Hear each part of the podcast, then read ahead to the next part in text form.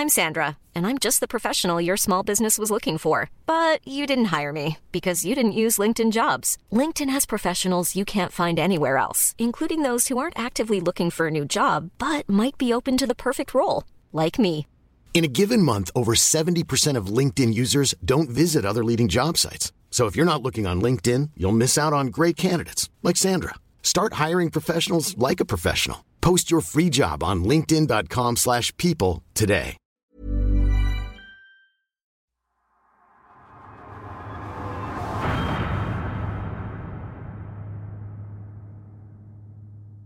Sundo ni Lolo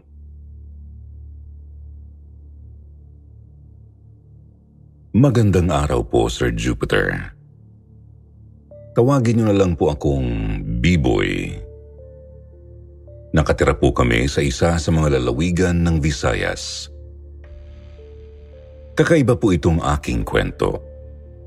Bata pa lang po kasi ako ay bukas na ang aking third eye. Noon hindi ko alam na third eye ang tawag kapag nakakakita ng mga nilalang na hindi nakikita ng iba. Akala ko ay normal lang yun. Pero nung lumaki ako at nagkaisip na saka ko nalaman na hindi pala lahat ng tao ay may kagaya kong abilidad. Ang ikikwento ko po ay ang karanasan ko sa ilog dito sa amin. Dito sa amin may ilog Nung bata pa ako ay malinis talaga ang tubig. Doon kami naliligo at naglalaba. May malalaking bato doon na ginagawa naming talunan kapag lalangoy o sisisid. Sa sobrang linaw ng tubig aakalain mong mababaw dahil tanaw ang ilalim. Pero dahil laman na kami ng ilog, alam na namin ang mababaw na parte at ang malalim na hindi na namin pwedeng languyan.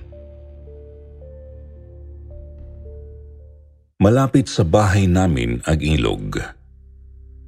Nilalakad lang kaya naman kapag gusto naming maligo na magkakapatid ay pwede kaming pumunta kahit hindi na magpaalam sa nanay namin. Kapag kasi hinahanap kami, doon lang kami makikita kasi yun lang ang lugar sa amin na talagang tambayan namin.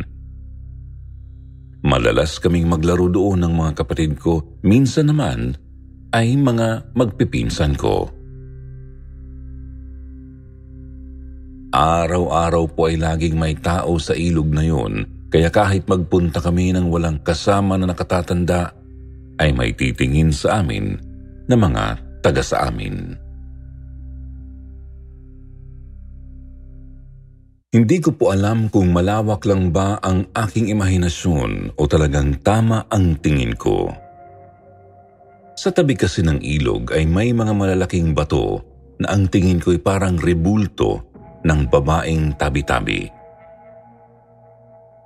May nakaupo, may nakatayo, may nakangiti, may parang tatalon sa ilog. Ganun po ang tingin ko sa mga batong yun. Para silang mga babaeng nagkakasayahan tapos biglang huminto hanggang sa naging bato at doon na nanatili. Isang beses po tanghaling tapat noon, nakasanayan kong kapag walang pasok sa eskwela, ay nagpupunta kaming magpipinsan sa ilog para maligo. Pero ng oras po na yon ay wala sila. Nakatulog kasi ako noon at paggising ko, wala silang lahat. Ang sabi ng nanay ko ay namayabas daw po. Kaya nagpaalam akong susundan ko sila.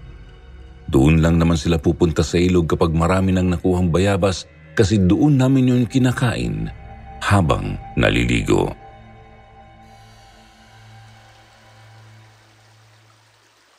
Pero nang dumating po ako sa ilog, wala sila. Walang katao-tao doon. Nainis ako kasi para akong na-good time. Paalis na sana ako sa ilog para hanapin sila sa bayabasan na pinupuntahan namin. nang makaramdam ako ng kakaiba. Nakatalikod na ako noon sa ilog nang maramdaman kong may mga nagtatampisaw. Mga babae silang nagtatawanan. Mayroon pang naglalakad-lakad sa pampang. Dahil sa narinig ko, agad akong napatingin sa ilog. Ewan ko ba, sa haba ng ilog na yun, isang lugar lang ang tiningnan ko. Doon lang sa may mga batong tila ribulto ng mga babae. Doon ko kasi naririnig ang mga ingay. Nag-iba ang pakiramdam ko sa mga batong yun. Para silang nabuhay. Sa takot ko, nagmamadali akong tumakbo pa uwi ng bahay.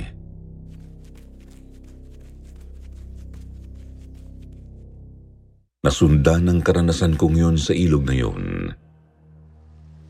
Isang tanghali na ligo kaming magkakapatid.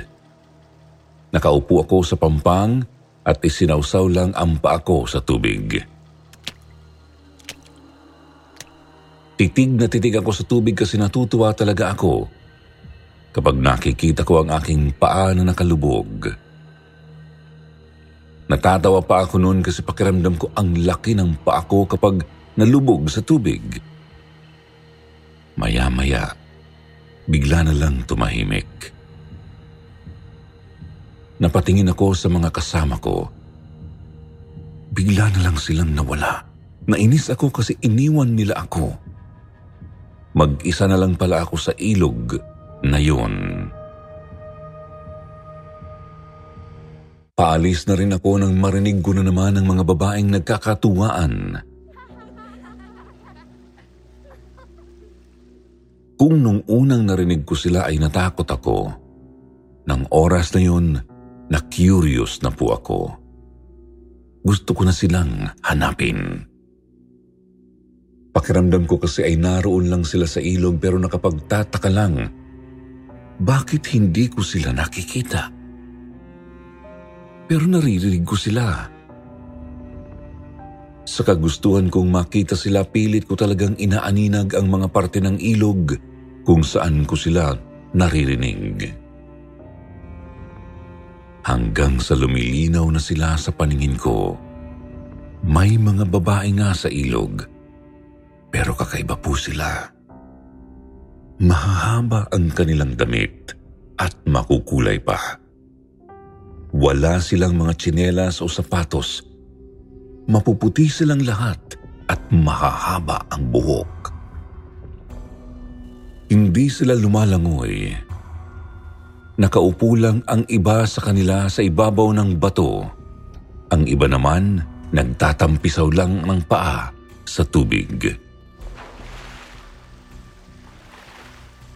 Yung iba naman patingin-tingin sa tubig Parang sinasalok lang ng kamay ang tubig at tinitingnan kung malinis pa ba o marumi. Ganoon ang tumatakbo sa isip ko sa ginagawa nila. Hanggang sa makarinig ako ng malakas na pagtilamsik sa may bandang taas ng ilog. Agad akong napalingon doon sa may malaking bato Nakita kong may tumalon na isang babae. Tapos maya-maya ay nagsitalo na rin ang iba.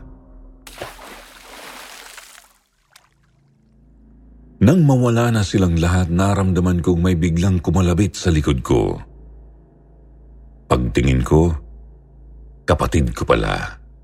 Sabi niya kanina pa raw sila tawag ng tawag sa akin kasi uuwi na kami. Pero nakatulala lang daw ako sa ilog. Wala naman silang nakikita na tinitingnan ko. Hindi na ako nagsalita kasi hindi nila nakita ang nakita ko. Ayaw kong matakot sila o kaya ay pagtawanan ako. Minsan nagpunta ako sa ilog kasi napapagalitan ni nanay. Naupo ako sa bato at nagtampisaw ng paa sa tubig. Ilang saglit pa ay may dumamping buhok sa aking paa. Sobrang takot ko kaya bigla akong napatayo. Maya-maya, may nakita akong ulo na papalutang na. Umaahon siya sa tapat ko. Nanlalaki lang ang mata ko habang nakatingin sa kanya. Parang nawalan ako ng pakiramdam noon. Gusto kong tumakbo pero hindi ako makagalaw. Hanggang sa nagsalita ang babae. Kinukumusta niya ako. Tinawag pa niya ako sa pangalan. Takang-taka ako kung paano niya akong nakilala pero mas nagtaka pa ako sa sunod niyang sinabi. Huwag ko raw bilisan ang paglaki kasi sila ay natutuwa sa akin. Kapag daw malaki na ako, mabigat na ang aking responsibilidad. Hindi ko talaga yon maintindihan. Ako na raw ang susunod. Nang tanungin ko kung saan ako susunod, sabi niya lang ako raw ang napiling kahalili sa paalis na. Tapos nagpaalam na siya sa akin. Lumubog na uli siya sa tubig hanggang sa hindi ko na nakita. Nang mawala na sa paningin ko ang babaeng kumausap sa akin, doon na dumagundong ang dibdib ko. Bigla na lang akong kinabahan. Dali-dali akong tumakbo pero nadulas ako sa bato at tuloy-tuloy na nahulog sa ilog. Sa takot ko hindi ako makagalaw sa tubig hanggang sa naramdaman kong nalulunod na ako. Marunong akong lumangoy, pero nang sandaling yun, para akong hinahatak ng tubig. Hanggang sa naramdaman ko na lang na may sumagip sa akin at dinala ako sa pampang. Dinala niya ako sa amin at sinabi sa nanay ko na muntik na akong malunod sa ilog. Napagalitan uli ako ng nanay ko kaya binawalan na akong pumunta doon.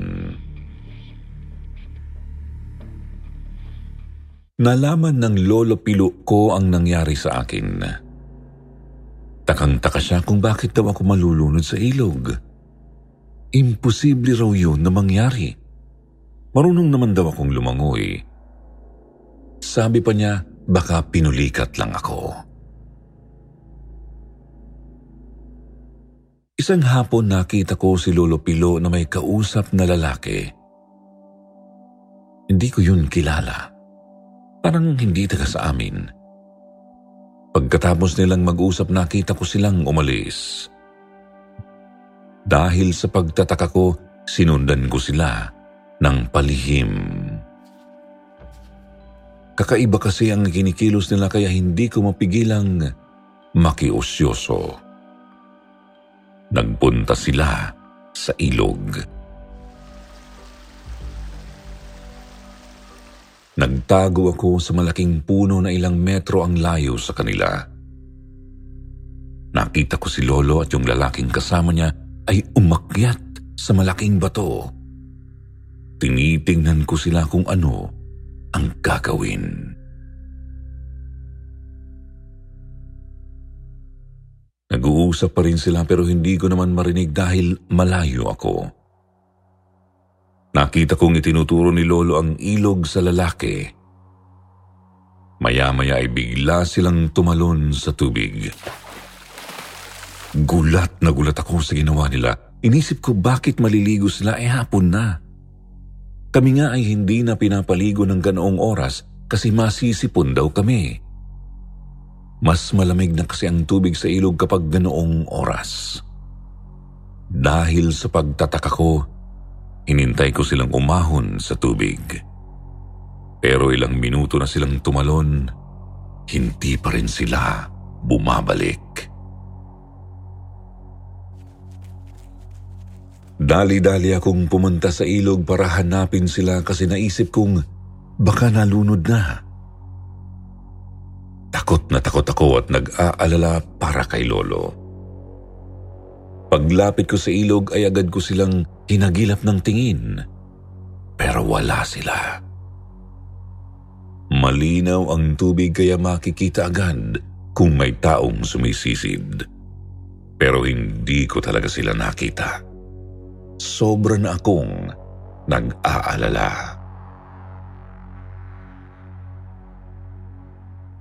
Umiiyak akong umuwi sa bahay.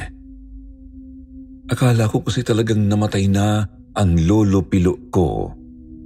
Sasabihin ko na sana sa nanay ko ang nangyari pero maya-maya ay may tumawag sa akin.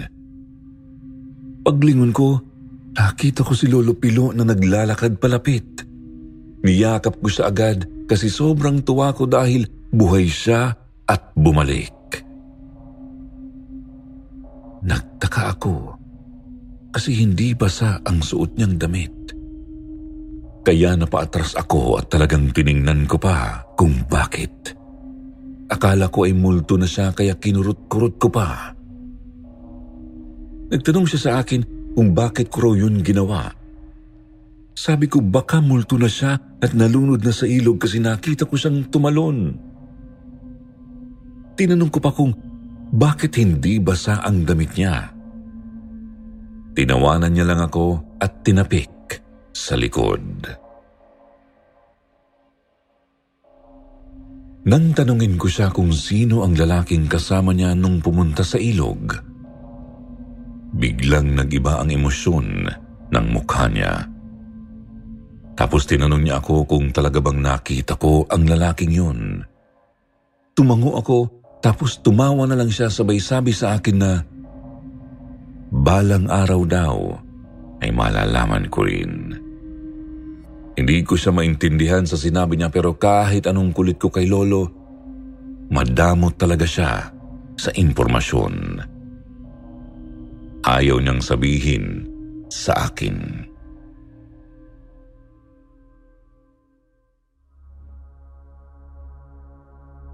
Nakalimutan na ang nangyaring yun. Akala ko kasi ay hindi na masusundan. Pero may sumunod pa at nakita ko ulit yun. Babae naman ang kasama ni Lolo nang magpunta siya sa ilog. Sinundan ko agad sila kasi iba na naman ang pakiramdam ko. Nagtago ako uli sa malaking puno malapit sa malaking bato. Kagaya ng naunang nangyari, tumalon uli sila sa ilog.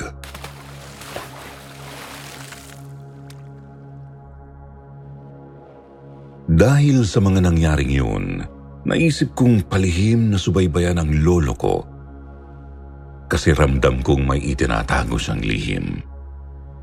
Nakapagtataka lang talaga na kapag tumatalon sila sa ilog, matagal bago siya bumalik. Hindi rin naman siya basa ng tubig. Bumalik siya na parang walang nangyari at kapag bumabalik siya, ay mag-isa na lang. Parang gusto ko nang matakot sa lolo ko dahil sa kakaiba niyang ginagawa na hindi naman sinasabi sa amin. Ilang beses kong nasubaybayan si lolo ng ganoon ang nangyayari. Hindi ko na mabilang kung ilan ang itinalon niya sa ilog namin. Hanggang isang araw, Paggabi na nun, nakita I'm Sandra, and I'm just the professional your small business was looking for. But you didn't hire me because you didn't use LinkedIn jobs. LinkedIn has professionals you can't find anywhere else, including those who aren't actively looking for a new job but might be open to the perfect role, like me. In a given month, over 70% of LinkedIn users don't visit other leading job sites. So if you're not looking on LinkedIn, you'll miss out on great candidates like Sandra. Start hiring professionals like a professional. Post your free job on linkedin.com/people today. Everyone knows therapy is great for solving problems, but getting therapy has its own problems too, like finding the right therapist, fitting into their schedule, and of course, the cost. Well, BetterHelp can solve those problems. It's totally online and built around your schedule. It's surprisingly affordable too. Connect with a credentialed therapist by phone, video, or online chat, all from the comfort of your home. Visit betterhelp.com to learn more and save 10% on your first month. That's BetterHelp H E L P. Ako na naman si Lolo na may kausap. Isang babae, pero iba ang pagkakataong ito. Kung sa mga una niyang kinakausap ay kusang sumasama ang mga kausap niya at kusang tumatalon sa ilog. Itong babaeng kausap niya ng sandaling yun ay ayaw sumama kay Lolo. Nagkukulitan silang dalawa. Pinipilit ni Lolo ang babae na sumama sa kanya. Hanggang sa naghabulan sila papunta sa ilog. Sinundan ko uli sila. Nagtago uli ako sa puno at pinanood sila. Nag-aaway na silang dalawa at nagsasagutan pero hindi ko sila maintindihan. Sa nakikita ko pinipigilan ni Lolo Pilo na pumunta ang babae sa parteng pinakamalalim at walang mga bato. Pero tumalon pa rin ang babaeng yun sa malalim. Maya-maya ay sumigaw na ang babae. Humihingi ng saklolo pero hindi siya tinulungan ng lolo ko. Tiningnan lang siyang pumailalim sa tubig na parabang may humila sa kanya. Parang may kung anong nilalang sa ilog na kumuha sa babaeng yun. Dali-dali akong lumapit sa lolo ko at tinanong siya kung bakit niya hinayaang mangyari sa babae yun. Gulat na gulat siya sa akin. Hindi siya makapagsalita. Nagtataka siya kasi nakita ko ang lahat. Pumunta ako sa gilid ng ilog at hinagilap ang babaeng tumalon. Nakita ko ang tubig ng ilog sa parting yun na iba ang kulay. Kulay itim na malapot ang tubig sa bandaroon. Nagtataka ako kung bakit nagkaganon. Bigla na lang nag-iba ang tubig doon. Pero ang nakapagtataka, hindi sumasama sa agos ng tubig ang kulay itim at malapot na likidong yon.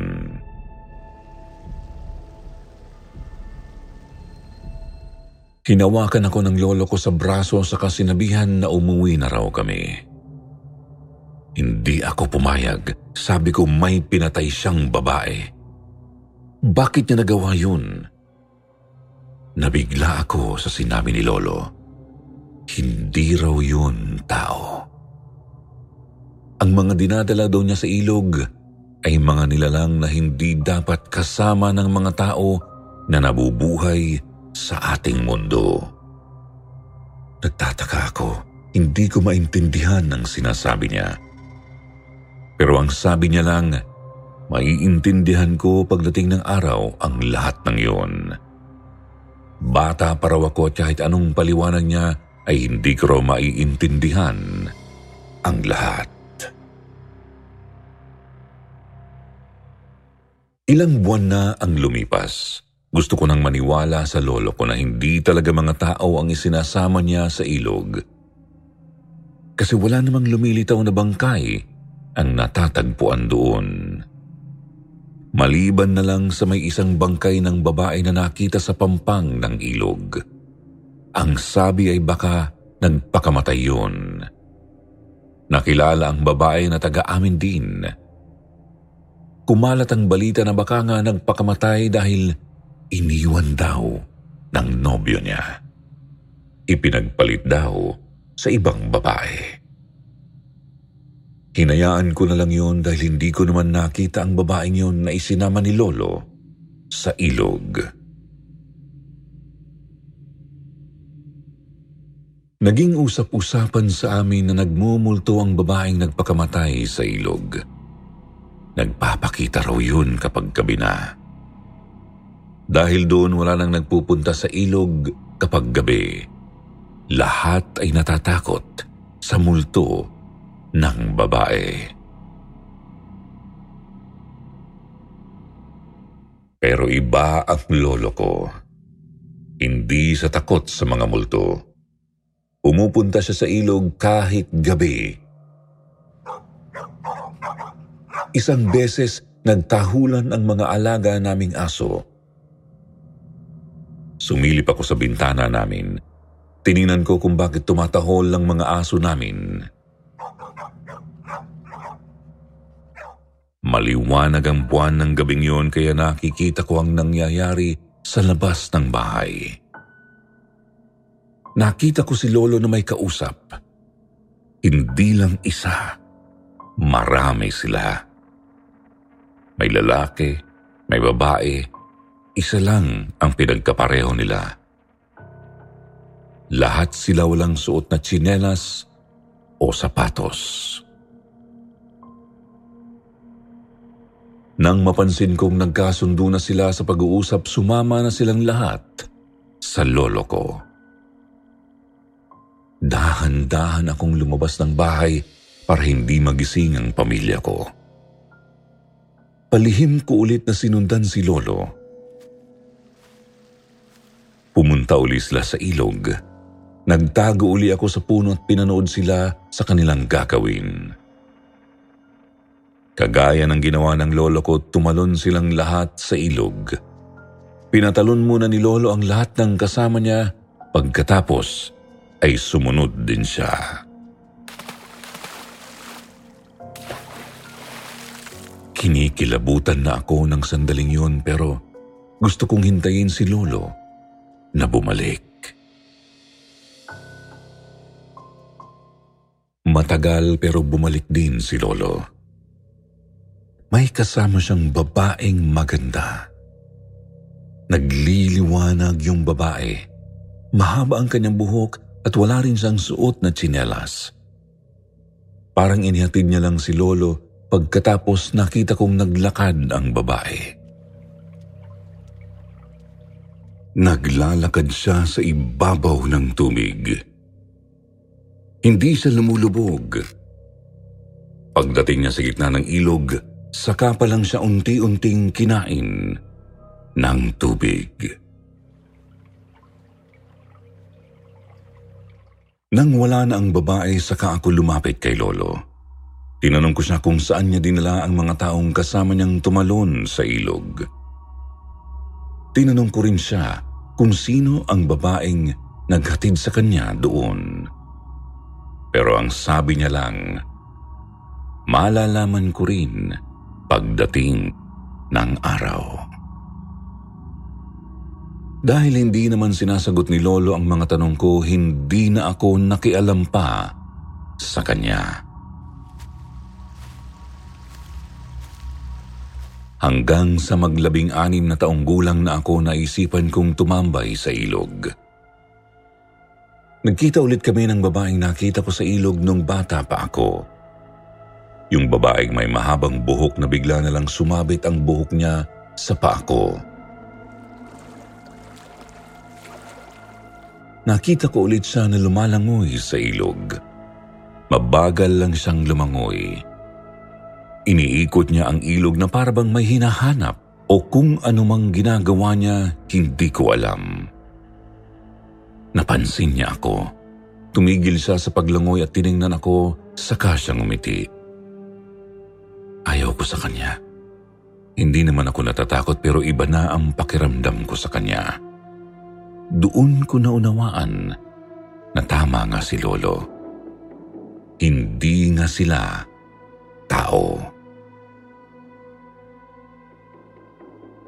Umalis na ako nun sa ilog at umuwi na lang ako ng bahay.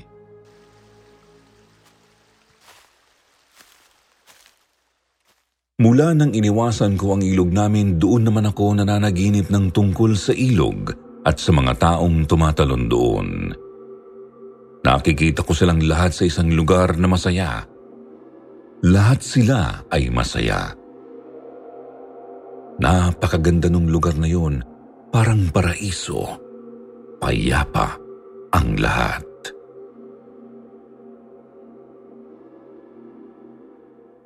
Ilang beses akong nananaginip ng ganoon na parabang may gustong magpakita sa akin ng lugar na yon. hanggang sa hindi ko na natiis at tinanong ko na si Lolo tungkol sa mga panaginip ko. Gulat na gulat siya sa sinabi ko. Sinabi niya sa akin na pupuntahan ko na raw ang lugar kung saan niya hinahatid ang mga nilalang na yun. Hindi ko alam kung paniniwalaan ko ang sinabi niya pero ang paliwanag niya sa akin, mga engkanto raw sila. Umiibig sila sa mga tao kaya tumatakas sila sa mundo nila. Pero dumarating ang araw na kapag iiwan nila ang mundo ng mga tao, babalik pa rin sila sa mundo nila kung saan sila nababagay. Ang problema nga lang, hindi nila alam kung saan dadaan. Kaya si Lolo ang ginawang bantay ng babae sa ilog. Hinihintay ni Lolo ang mga engkantong tumakas at ihahatid niya ang mga ito sa mundo nila. Tinanong ako ng lolo ko, kung sakali raw ba na alukin ako ng babae sa ilog para maging bantay din at tagahatid ng mga engkanto sa mundo nila, papayag daw ba ako? Sabi ko kay Lolo, ayaw ko. Pakiramdam ko kasi ay mahirap ang trabaho ng lolo ko. Buong buhay niya ay yun lang ang ginagawa. Ayaw ko. May pangarap ako. May gusto akong marating. Ayokong umikot lang ang aking buhay sa ilog na yon. Tumango lang si Lolo at sinabihan niya akong tuparin ang mga pangarap ko sa buhay at maging masaya. Nung matanda na ang lolo ko at naratay na sa karamdaman, ako na ang nagpresenta na magbantay sa kanya. Natutulog ako noon sa tabi niya nang may marinig akong nag-uusap sa labas ng bahay. Tumayo ako at tiningnan sila. Nakita ko si Lolo na may kinakausap na babae. Natuwa pa ako noon kasi sabi ko, magaling na pala ang lolo ko kasi nakatayo na siya.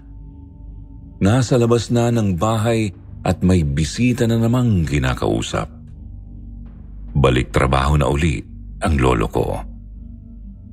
Pero, nag-isip ako noon kasi naalala kong parang nakita ko na ang babaeng yun.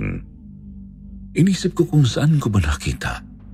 Hanggang sa maalala kong siya ang naghatid sa lolo ko pabalik sa ilog matapos niyang tumalon. Bigla akong kinutuban ng hindi maganda. Iba na ang dating sa akin ng tagpong yun bakit naman siya pupuntahan ng babaeng yun kung trabaho niya ay ihatid lang ang lolo ko? Hindi naman umalis si lolo para maghatid ng mga nilalang sa ilog dahil may sakit siya. Tapos pinuntahan siya ng babae.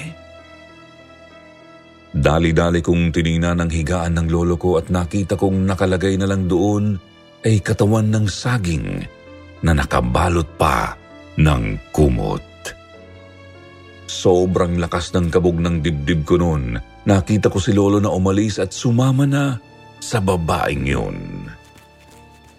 Sinundan ko pa si Lolo para pigilan sa pagsama sa babae. Hindi ko na sila maabutan. Ang bilis nilang lumakad. Panayang tawag ko kay Lolo pero hindi nila ako naririnig. Hindi sila lumilingon sa akin. Hanggang sa nakita kong tumalon si Lolo Pilo sa ilog kasama ang babaeng yun. Laking takot at kabako sa nangyari. Bakit tumalon sila?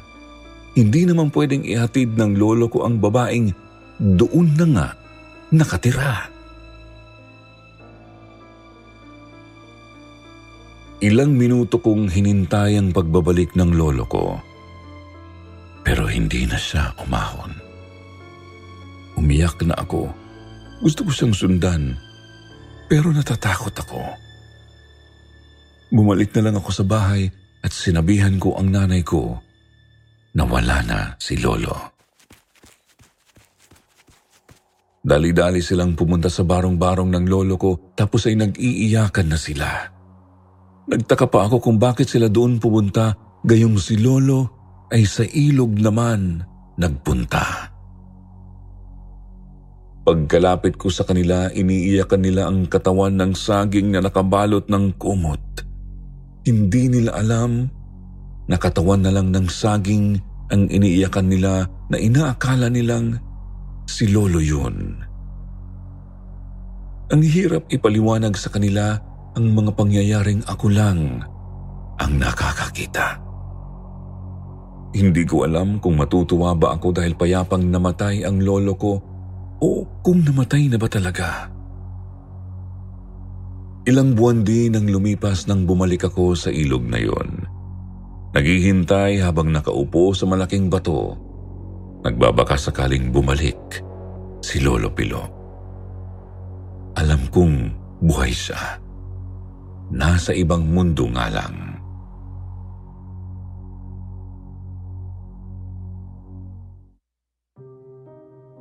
Wala nang makapagpaliwanag sa akin kung ano ba ang nangyari sa lolo ko, Sir Jupiter, hanggang sa umabot na lang ako sa edad kong 75. Ang liham ko pong ito ay ikinikwento ko sa aking apo habang isinusulat niya.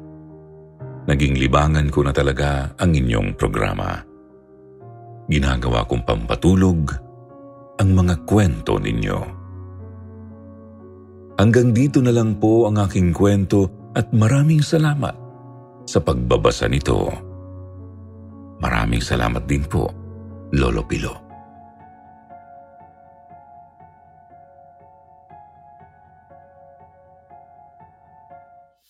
At ngayon, eto po ang inyong shoutout portion.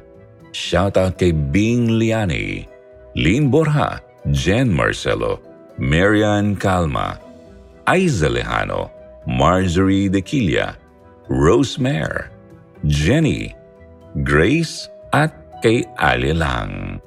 Basahin naman natin ang ilan sa pinakamagagandang comment mula kina Bliss Violet at Rosario San Jose. Sabi ni Bliss Violet sa palabas na pinamagatang Rebulto ng Santo Niño, may ganyan din kami na rebulto ni Santo Niño na may coin purse tapos creepy rin siya tingnan. Kahit na di nakakatakot yung mukha niya. Iba yung pakiramdam kapag nakikita mo siya. May halong kilabot imbis na payapang pakiramdam. Creepy talaga yon kaya ayaw na ayaw ko yung tingnan kapag napapadaan ako sa altar namin. Sabi din ni Rosario tungkol sa kwentong yun, salamat po dito sa napakagandang kwento.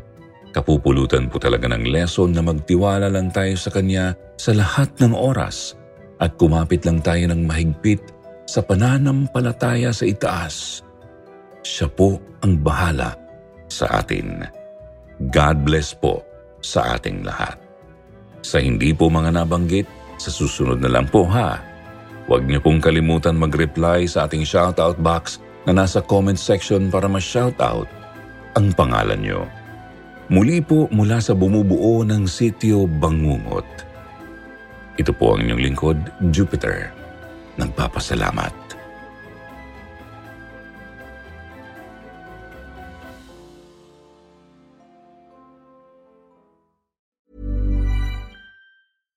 Mom deserves the best, and there's no better place to shop for Mother's Day than Whole Foods Market. They're your destination for unbeatable savings, from premium gifts to show-stopping flowers and irresistible desserts. Start by saving 33% with Prime on all body care and candles. Then get a 15-stem bunch of tulips for just $9.99 each with Prime. Round out Mom's menu with festive rosé, irresistible berry chantilly cake, and more special treats. Come celebrate Mother's Day at Whole Foods Market.